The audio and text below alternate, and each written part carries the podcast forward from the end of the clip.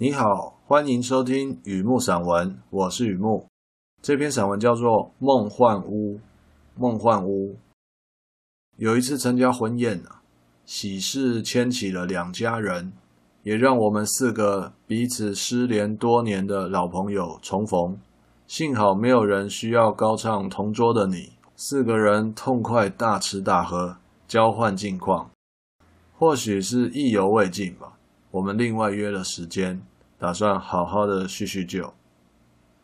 约定日虽然飘着细雨，但是没有人失约。起初有点担心，不知道该聊什么好。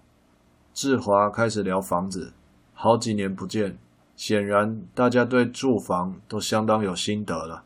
气氛开始热络，与其说是聊大家住什么样的房子。不如说是聊大家心中的梦幻屋。风水最重要。志华认为厅是厅，堂是堂，这里吃饭开门不见灶，那边就寝，床头无凉鸭。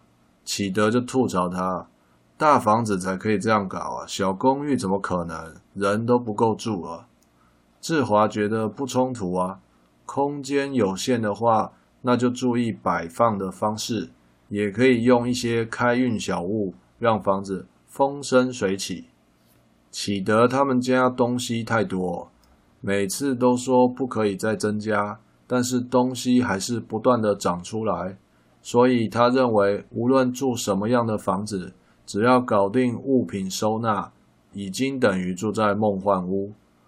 家里面一些转角的机灵空间，用适合的橱柜层架。不仅空间感变大，东西也不会零散。那我就问他，机关这么多，你不会找不到东西吗？他说一开始的确想不起来东西收到哪边去，不过住习惯就没问题。家里看起来很清爽，心情也跟着好。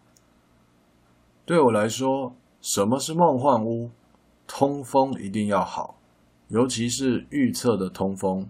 不止排风扇，有一个小窗户通风会更好，否则毛巾很容易有霉味。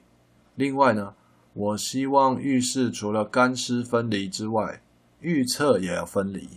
他们就问我为什么？因为我就住过这样的房子啊，一开始很不习惯浴厕分离，常常会跑到浴室却看不到马桶。后来家里有朋友来的时候，不需要特别去收拾浴室的私人用品，适应之后也就习惯喜欢预测分离。剩下阿炳还没讲，他一直是我们四个人里面境界最高的一个，期待他的想法带给我们不意外的意外。他说：“人最重要，不管身在何处，人对了，一切都对了。”启德就跟阿炳讲啊。除了人和，还有没有别的呢？阿炳连想都不用想，这还要问吗？当然是贷款已经还清的房子最梦幻。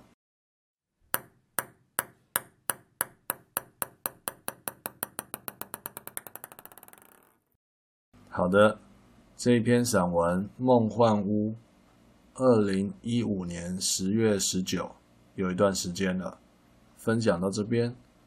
希望有带给你一些东西，谢谢。